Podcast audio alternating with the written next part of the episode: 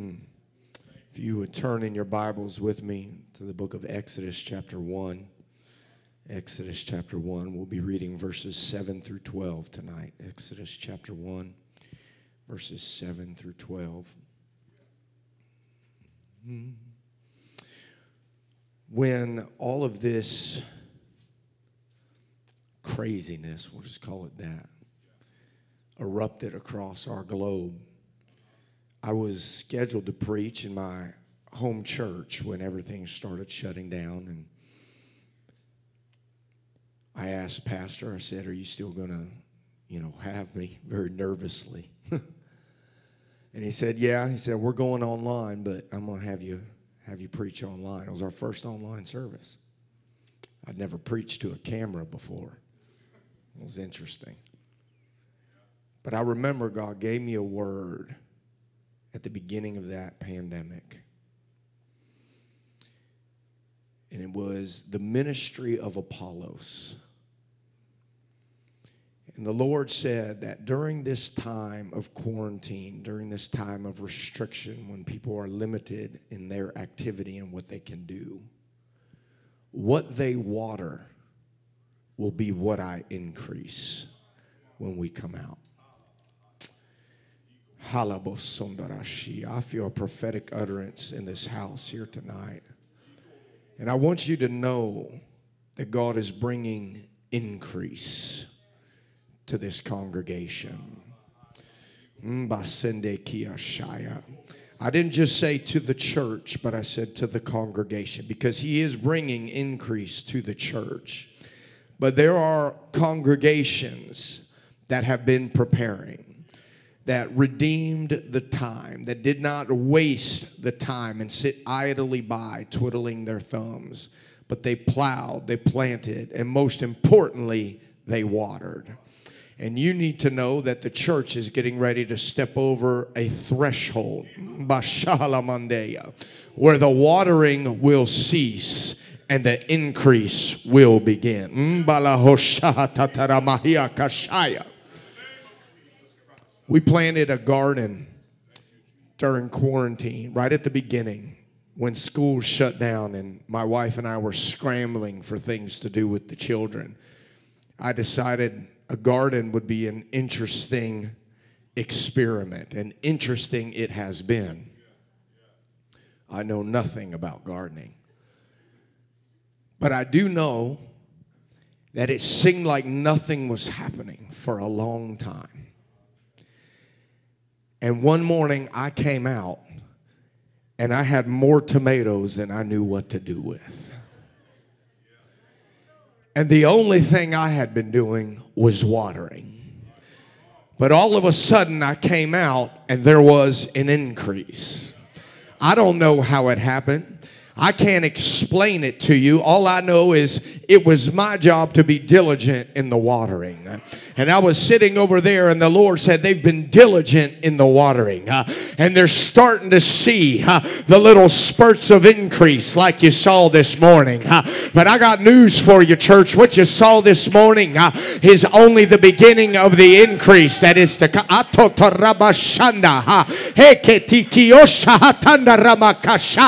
There is exponential increase uh, coming.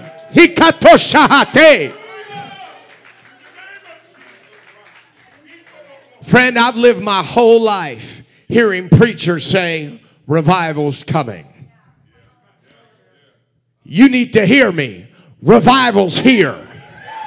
It's not coming, it's here. It's right outside your door. It's knocking every day. Revival is here. If you're looking on the horizon, you're being a little too farsighted because revival is here.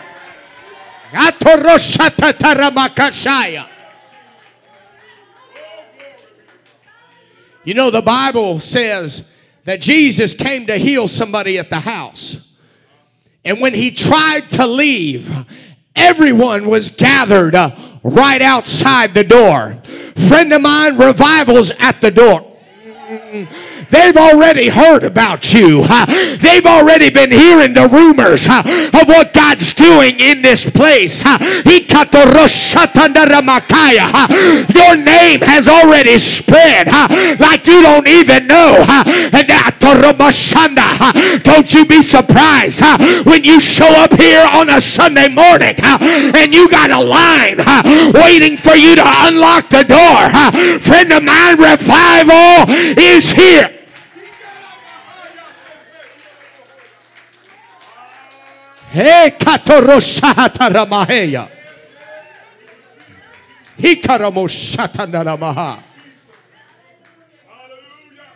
Mm.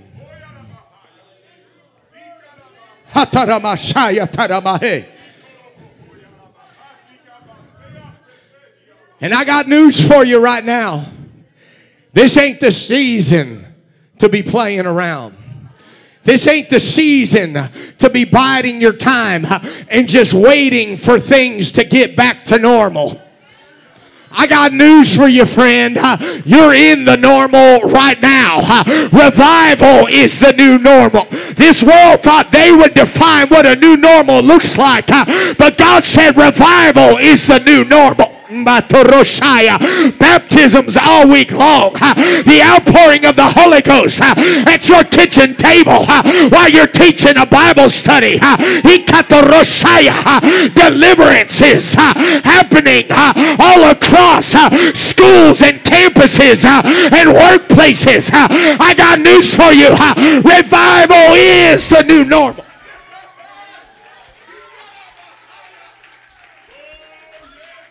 There is a boldness coming on the church like never before. People are casting off weights that they used to carry. They're shaking off encumbrances that used to hinder them. And they're stepping beyond complacency. They're stepping beyond their comfort zone. And they're stepping into apostolic operation and demonstration everywhere they go. Ah, hallelujah. Mm, hallelujah. Hatarama Shanarama Katia Shanaramahai. Ah. So you just keep stoking the fire. Keep stoking the fire. Don't let it dwindle. Don't let it cool off. Don't you let the six days in between Sundays cause your fire to dwindle. Every morning you get up and say, Today is revival day. It may be a Thursday, but Thursday's revival day. God's got an appointment for me today with somebody. Uh-huh. Thank you, Jesus.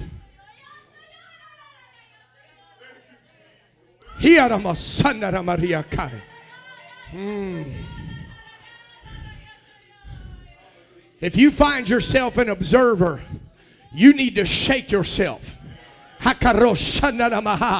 If you don't seem to be catching on to what is happening, you need to shake yourself because the Spirit is speaking to the church right now.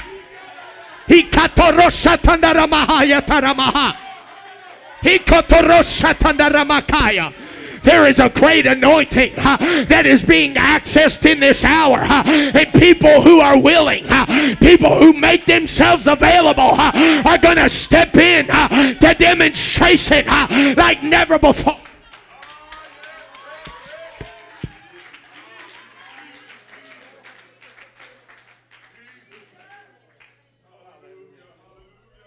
Hallelujah. Oh, glory to God.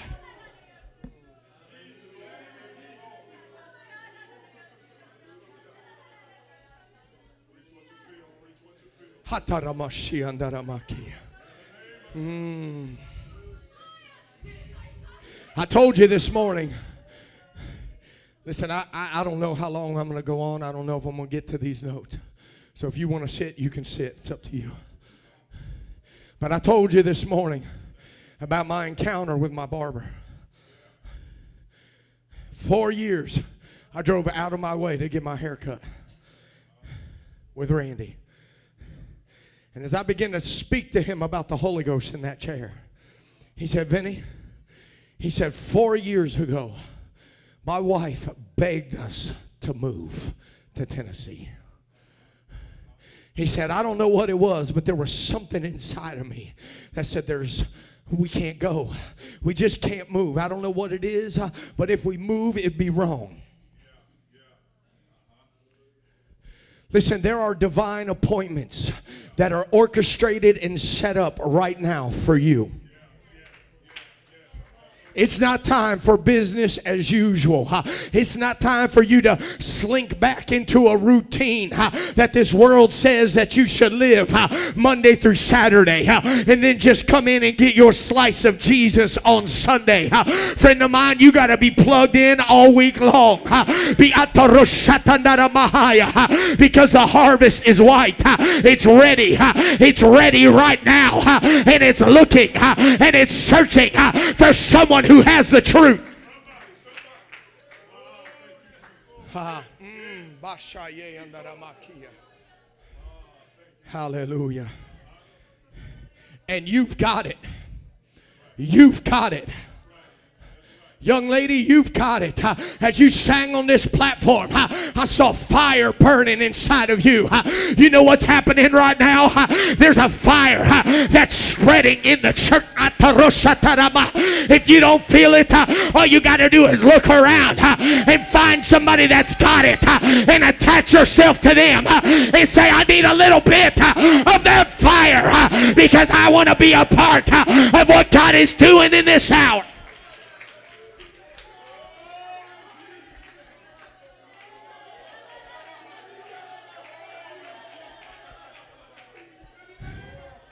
Hey, I told y'all this morning that when I was 18, I was on fire for God. I mean, I was on fire. I was the weird Bible kid at school on fire. I told every kid I knew about Jesus. The ones that didn't want anything to do with Jesus avoided me in the hallway. At my graduation party, I had the youth group come, uh, and instead of a graduation uh, speech or ceremony, uh, I said, let's have a youth service in the backyard for our graduation party. And my best friend from high school came, and I'll never forget. I watched as he was filled with the Holy Ghost in my backyard. That's the kind of fire that is spreading in this house. But let me tell you what happened. You can be seated. You know, somebody, God bless their heart, had the audacity to say, You need to calm down a little bit. That zeal you got is not sustainable. You just need to let God establish you. Oh, hindsight.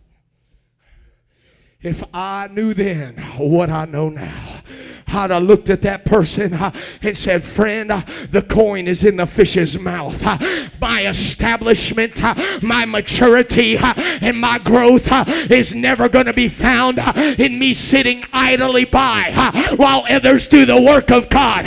But if I want to be established, if I want to grow, if I want to mature in Christ, it's going to be because I got my hands on the harvest. It's going to be because I'm going after the harvest. It's going to be because uh, I'm a part uh, of the revival uh, that's coming to the church.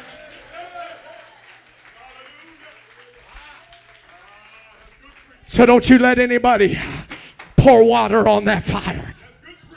Don't you let anybody uh, pour water on that fire. Uh, they can sit idly by if they want to, uh, but I want to see that fire burn. I want to see that fire grow.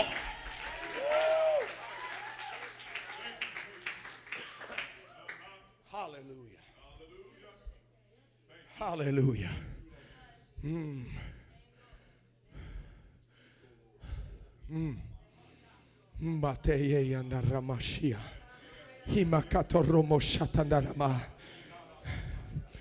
Ah, if you want to make yourself available,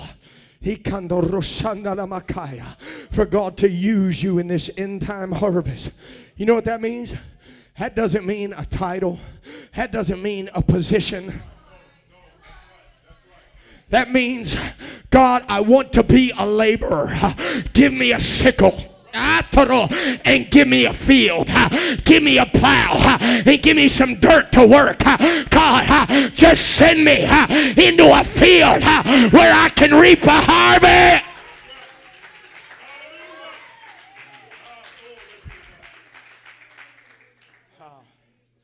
If you want that, I just want you to stand to your feet right now and just throw your hands in the air. I feel a spirit of impartation in this room right now.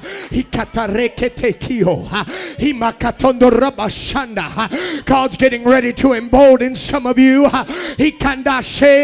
With unfeigned, unwavering faith and a boldness to speak as you ought to speak. Just like the young man stood in front of this church this morning and began to speak his testimony so shall some of you become reacquainted with your testimony, and a fresh fire will fall on you again, and your lips will be loosed, and your testimony freed from your spirit to operate and demonstrate in the field. Ataramashatandaramakia.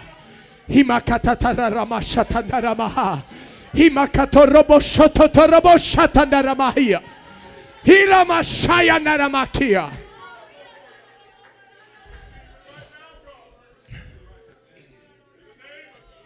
Just like the Lord told Moses to bring me uncut stones. The enemy uses the same lies against believers it says, You don't know enough. You haven't matured enough. You're not ready. You're not experienced. You don't have what it takes. The devil is a liar. Friend of mine, if you've gone down in the water in the name of Jesus and been filled with the gift of the Holy Ghost, you got everything it takes to be a laborer.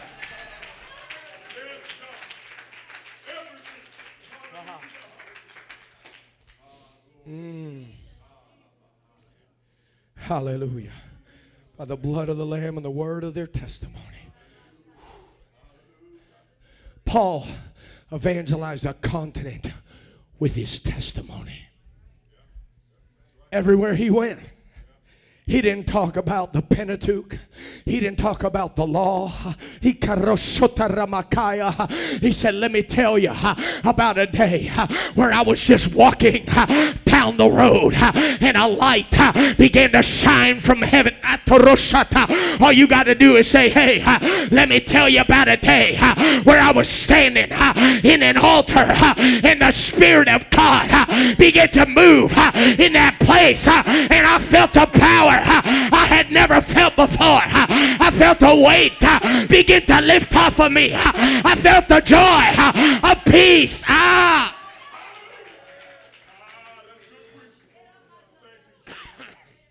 You know what Randy said to me? He said, I'm going to be honest with you.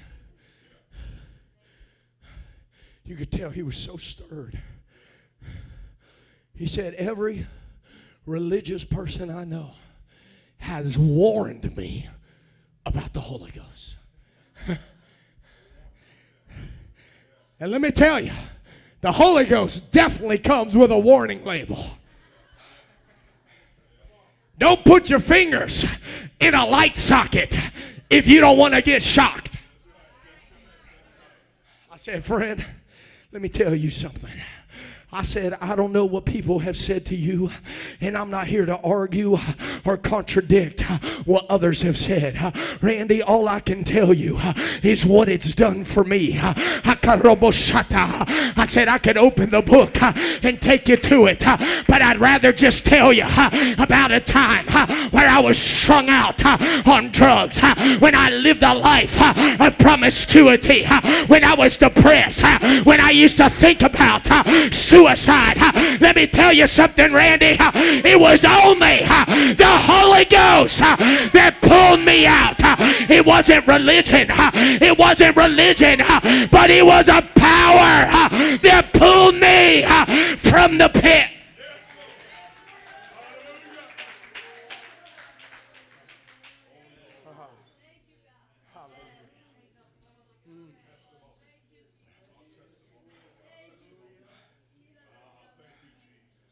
Hallelujah.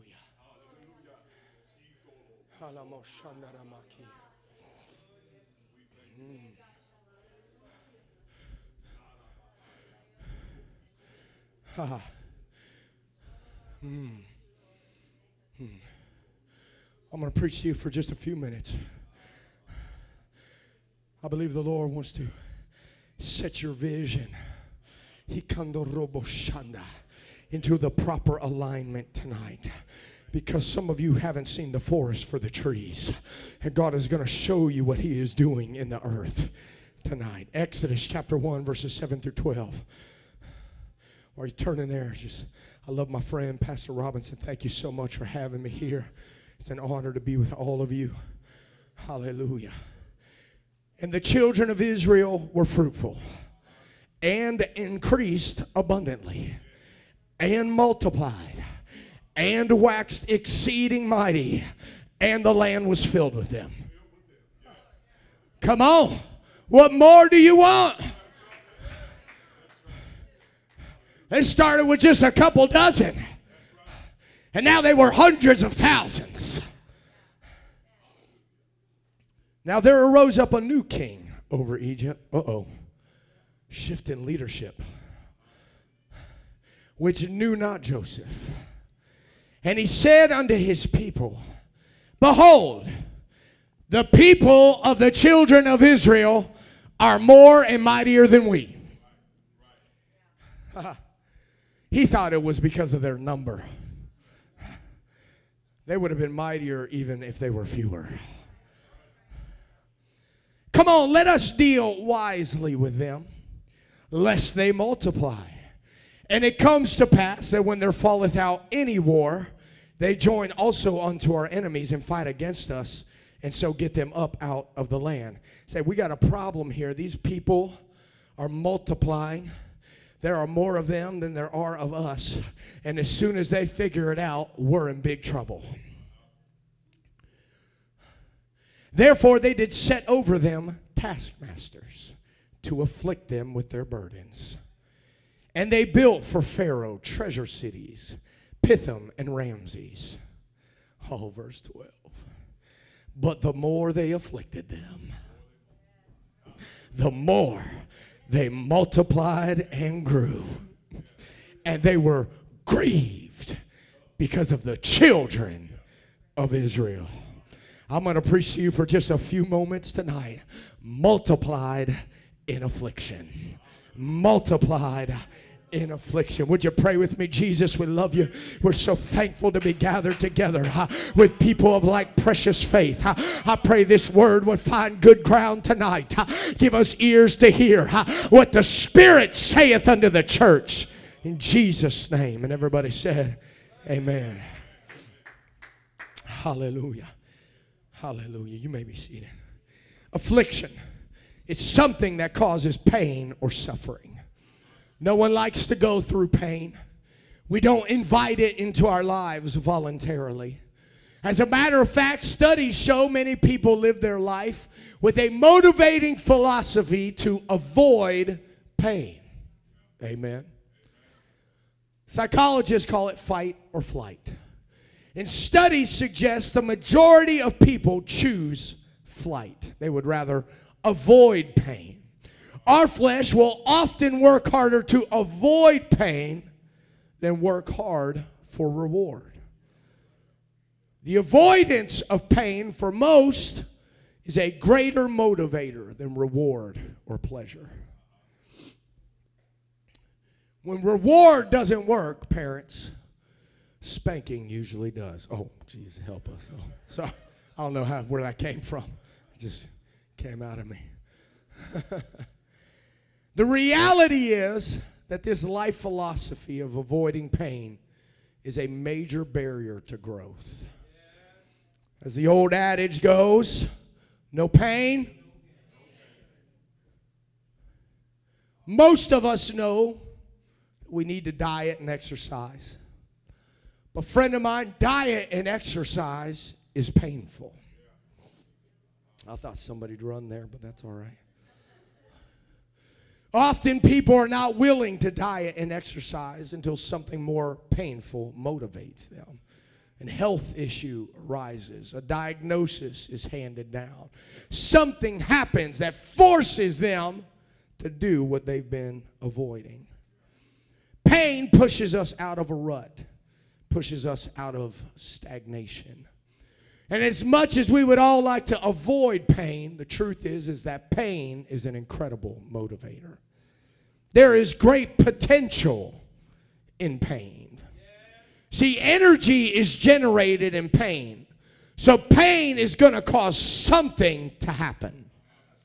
It's going to produce. Pain will always produce something. It's never fruitless. And the, po- the potential of pain will be realized either positively or negatively. The church has been going through some pain of late. But that pain has caused the church to grow in areas where it had become stagnant. For some that have utilized the pain, and I'm not making light of anybody's pain here today or just you. I just feel to say that right now. I understand that there have been some truly painful moments in this pandemic, and some people have experienced and gone through great loss. And so the price has been high, but the principle remains. That pain has caused the church to grow. And for some that have utilized the pain, they have taken the opportunity to reach people online, make capital improvements in their campuses, develop and strategize about the future, and invest into people. But for some, they've allowed the pain to frustrate them. Some have exhausted themselves with worry, have lost touch with what God is doing, and turned to political activism rather than prayer. Either way, the pain the church has been going through is going to produce something. We need to pay attention in times of pain. Watch and listen to your pastor in times of distress. It's that time to go shepherd shopping when the world goes crazy. Mm, what we need in this hour is the spirit of Aaron and Hur to come behind leadership and say, I'm going to hold up your hands. I'm going to be a strong place behind you. I'm going to be a support in this tumultuous season. Remember, Jesus warned us if it comes over the wall and not through the door, then it's not from the shepherd.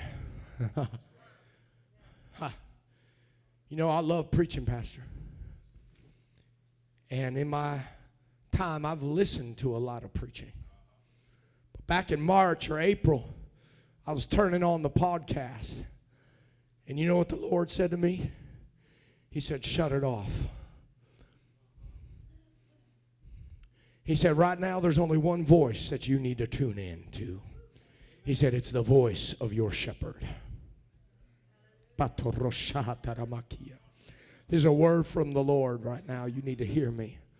You need to tune in to the voice of your shepherd because your shepherd has been called to this city to this arena, to this spiritual climate uh, in your city. Uh, and God has given him wisdom, direction, and vision, and vision on how to deal with the spiritual climate in this city. Uh, so, what God says to a friend of mine in another state uh, or in another region uh, may not be the same thing that he says to my pastor in Columbus, Ohio. Uh, you need to understand that in times of chaos, there are different strategies that God gives to the men of God, depending on where they are and what they're dealing with.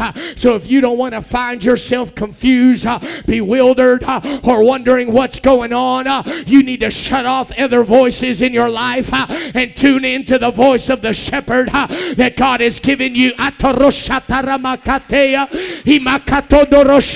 If you want to stay plugged in to what is happening in your city, stay tuned in to the voice of the man of God.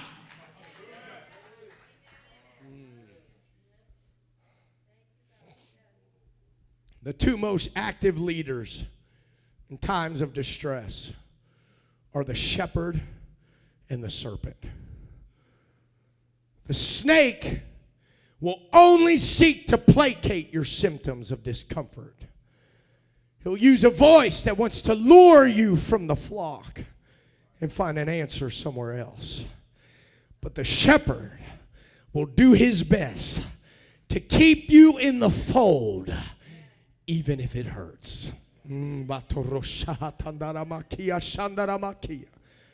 Somebody needs to hear that word tonight because you've been questioning decisions uh, that have taken place over the last few months. Uh, second, and the Lord wants you to know uh, that you need to have peace. You need to be assured here tonight that God is ordering the steps of this church. God is ordering the steps of this man of God, and He's got you exactly where He wants you. Pain can produce many things. The Apostle Paul experienced an incredible amount of pain. He was shipwrecked, he was beaten, he was imprisoned, he was betrayed, he was falsely accused, he was chained up, he was bitten by a snake. Hello? Come on, let's get real. Snake? No, goodbye. But in every one of those situations, something was produced. Because of his pain, kings, governors, and dignitaries heard the gospel. Because of his pain, Gentiles experienced exponential revival. Because of his pain, we have the books of Romans, Corinthians, Galatians, Philippians, and others. Because of his pain, countless sermons have been preached about his testimony. His pain liberated people and unleashed the gospel all over the world. Paul didn't let his pain go to waste. His pain produced some of the greatest milestones of the church. Y'all still with me? As we read and study the Old Testament, it becomes very apparent that the children of Israel experienced a lot of pain. They went through Egyptian bondage, they went through the wilderness, persecution, they endured evil monarchies, internal division, and divine judgment. It's also apparent that many times, not always, but many times, their pain came on them as a result of their affair with pleasure in times of prosperity. So many times in their history, when things were good, when things were good, oh, when things are good that's when they turned their back on consecration and embraced the works of the flesh. Mm, and in those times, the Lord would often use pain to rectify their carnal indulgences. Ha, mm,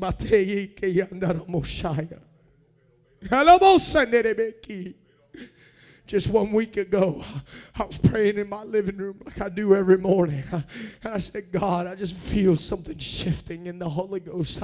What's getting ready to happen right now? And he said, Son, I want you to begin to purify. He said, I know that you're living for me, and I know you're doing the best you can. He said, but there's still areas of your mind, there's still areas of your understanding. There are things in your perception that need to change. He said, I want you to purify yourself for the next 30 days. He said, I don't want you to listen to one newscast, one pundit, one talking head. I don't want you to listen or talk to anyone else but me. He said, I want you to shut yourself in with your family and get in the Word. I want you to fast more than you've been fasting. I want you to press in more than you've been pressing in. He said, because I'm preparing your hands for a harvest that is upon the church church uh, right now, uh, if you've been feeling God stir you, uh, if you've been feeling uh, the pressing uh, of the Holy Ghost, uh, if you've been feeling a call to purify and consecrate, heed the call. God is cleaning your hands and preparing you to receive the harvest that's at the door.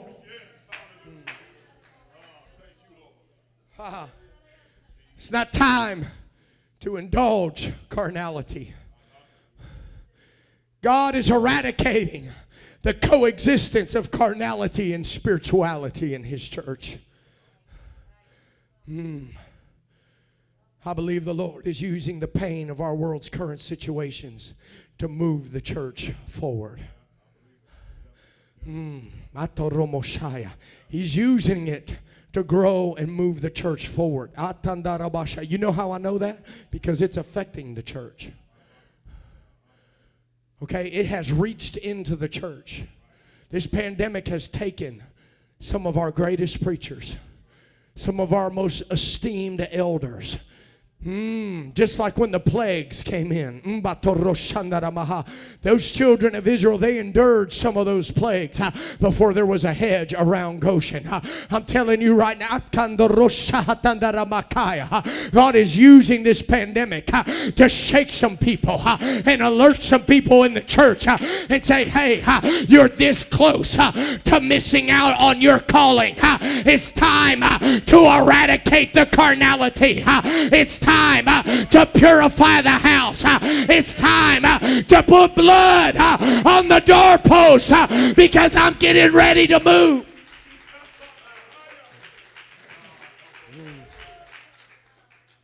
Uh, this pain is stirring the church to greater action. We're being shaken from our comfort zones. Complacency is being challenged a painful reality. Prodigals are coming to themselves in the pig pen. Those that have been wayward and estranged from the church are coming back. Come on, how long has it been? I bet every person in this room would raise their hand if you've heard some preacher preach a message about a prodigal revival. You've heard it before, but I'm telling you, it's here. It's starting to happen right now. Prodigals are coming to themselves in the big pen and they're coming home.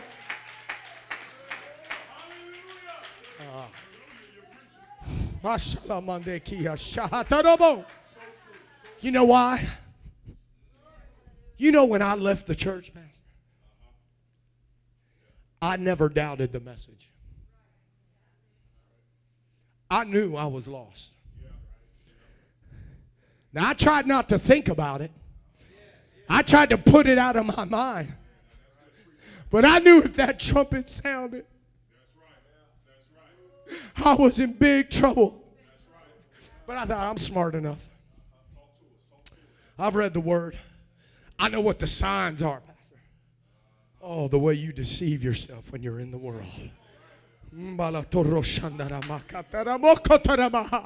Let me tell you something right now. Prodigals everywhere are looking around and they're seeing the shaking. And there are scriptures coming back to their mind. You know what God showed me in His Word? In John 14, uh, it says, The Holy Ghost will bring all things back to your remembrance. Uh, you know what I've noticed? Uh, I can memorize scripture, but scripture comes back to me whether I memorize it or not because it's not stored here. It's stored right here. And God can quicken a verse anytime He wants. And there are prodigals in the pig pen uh, that are being quickened uh, again uh, by the mercy of God in this hour. And God's saying, it's time to run home to Father.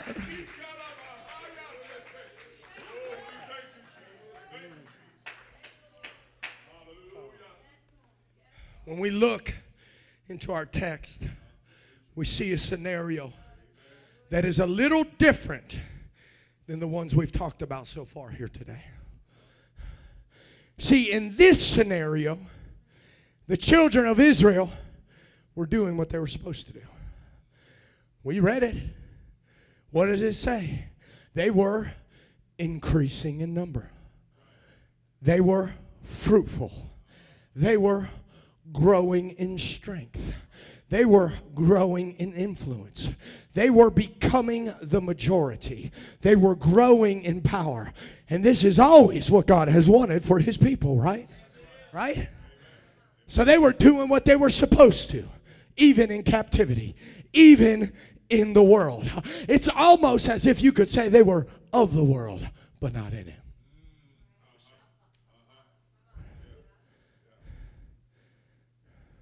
Or you could quote it the right way and say they were in the world and not of it. Yeah.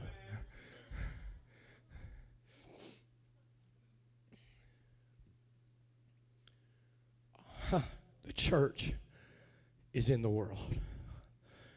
We haven't been raptured home yet.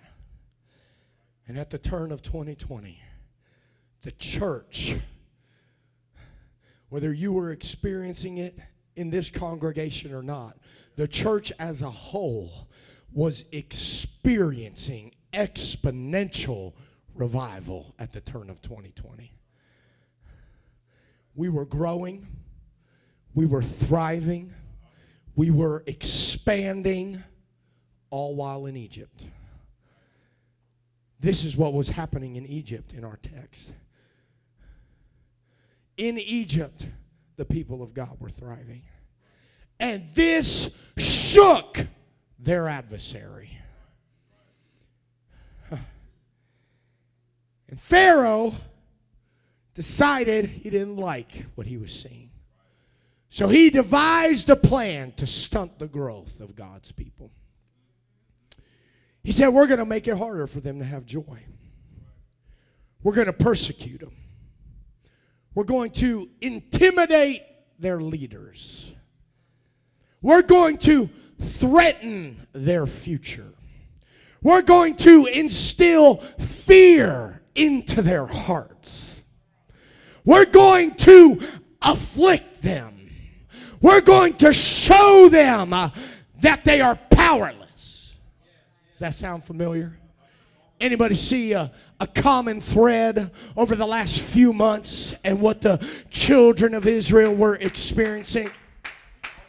But verse 12 says, the more they afflicted them, the more they multiplied and grew.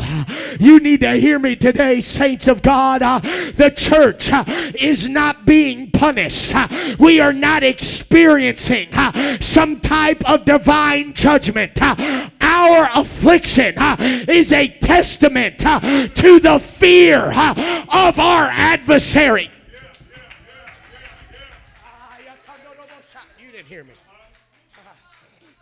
Break it down for you. Coming into 2020, the church was multiplying.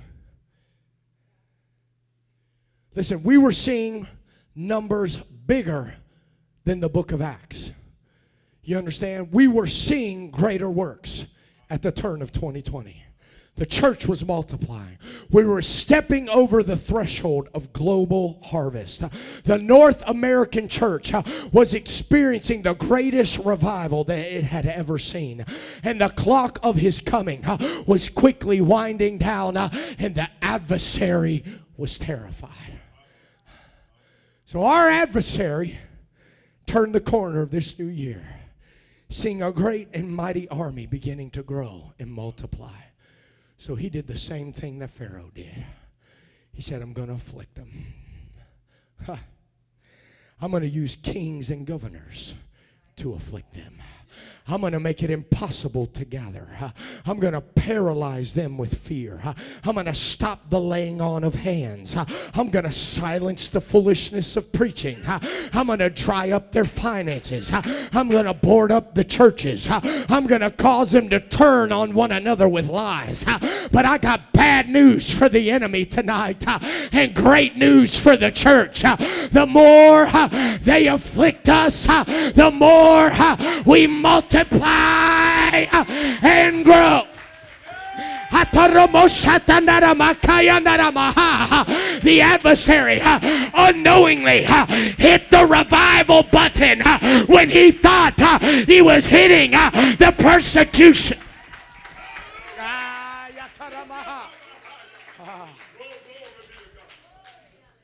We're going to multiply in our affliction. Pain is going to push us forward. Friend of mine, the church is exploding. The gospel is on the move. The high priest is being restored in the home again.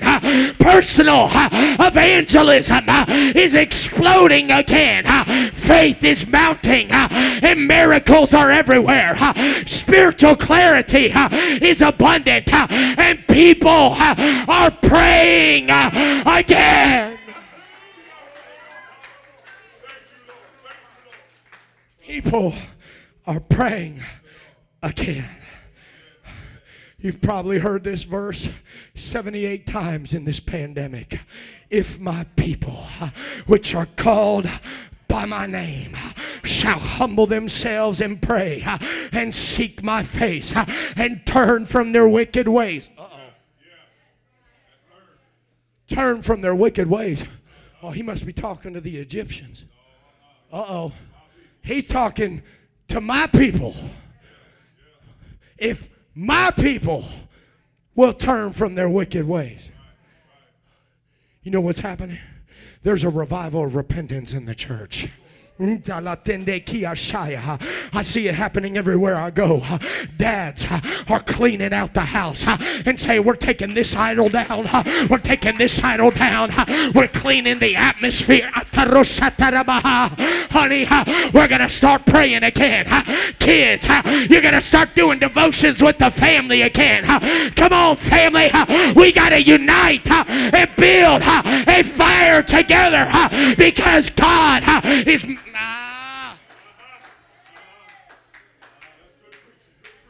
I told you this morning that the enemy wants you to believe that this season's permanent.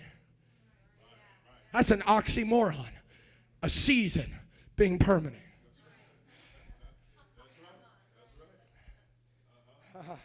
That's the problem with half truths. Mm, but that verse right there tells me God allowed some of this pain to come into the church because there needed to be a restoration of repentance and a restoration of prayer. But that's not the end of the story because there's a promise. It says, okay, I see him praying. I see him consecrating. I see him sanctifying. I see him repenting. I see him turning from their wicked ways. All right, season over. It's time to heal the land. It's time to heal the land.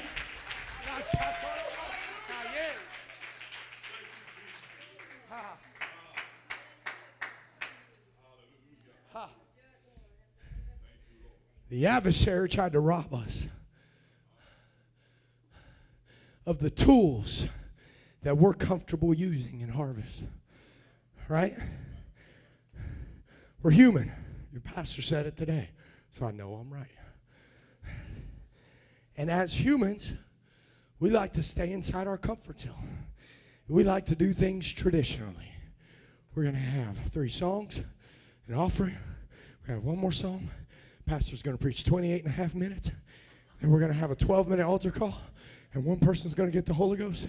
And then we're all going to meet at exactly 1230 at the restaurant. All right? And we call that good church.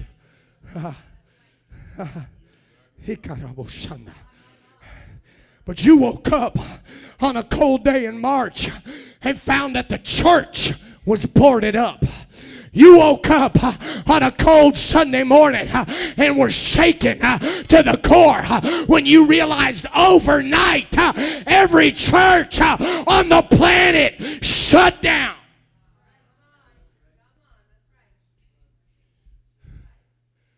The devil said, Now I got him. Now I got him. And you could feel, oh, I could, I'm telling you, when we went hunting for toilet paper back in March.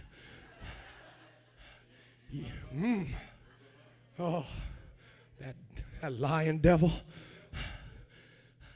You could feel the fear as you were hunting for Charmin. It was tangible because you knew if you didn't come back home with Charmin. No, I'm just kidding. But you could feel the fear sweep across this.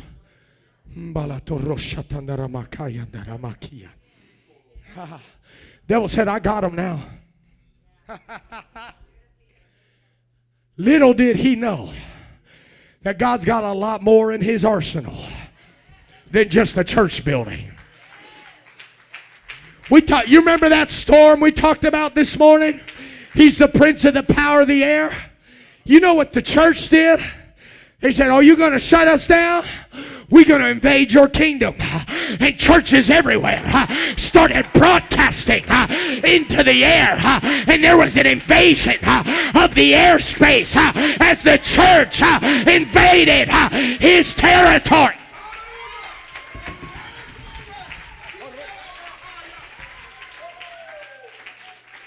Up, oh, he missed it again. And then he said, You know what I'm going to do? I'm going to make them so scared that I'm going to stop the laying on of hands. I'm going to open the churches back up so they get out of my airspace. But I'm shutting down the altar. You know, a couple Wednesdays ago, I was in a church in Kentucky. And he said, We haven't been having an altar call. He said, Because we just got too many people in the building. He said, But the people will respond from their seats. I said, Oh, I believe that. So I got done preaching. And I said, Who needs the Holy Ghost? I said, I want you to just lift your hand right where you are. Five people lifted their hand, Pastor. And I said, Now, normally, you would have come down here and I would have felt all this pressure to pray you through to the Holy Ghost.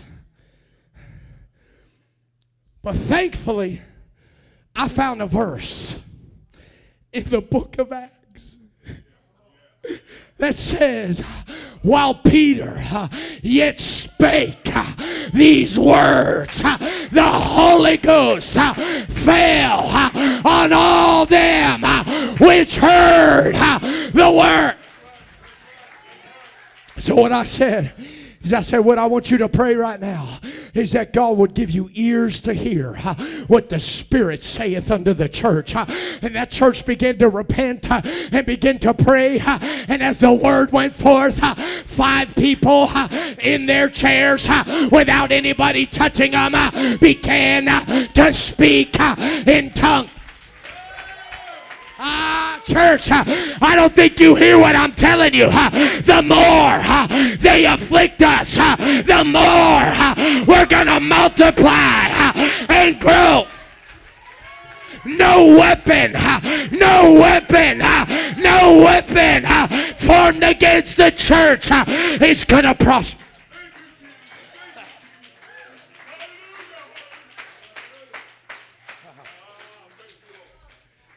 you to stand to your feet.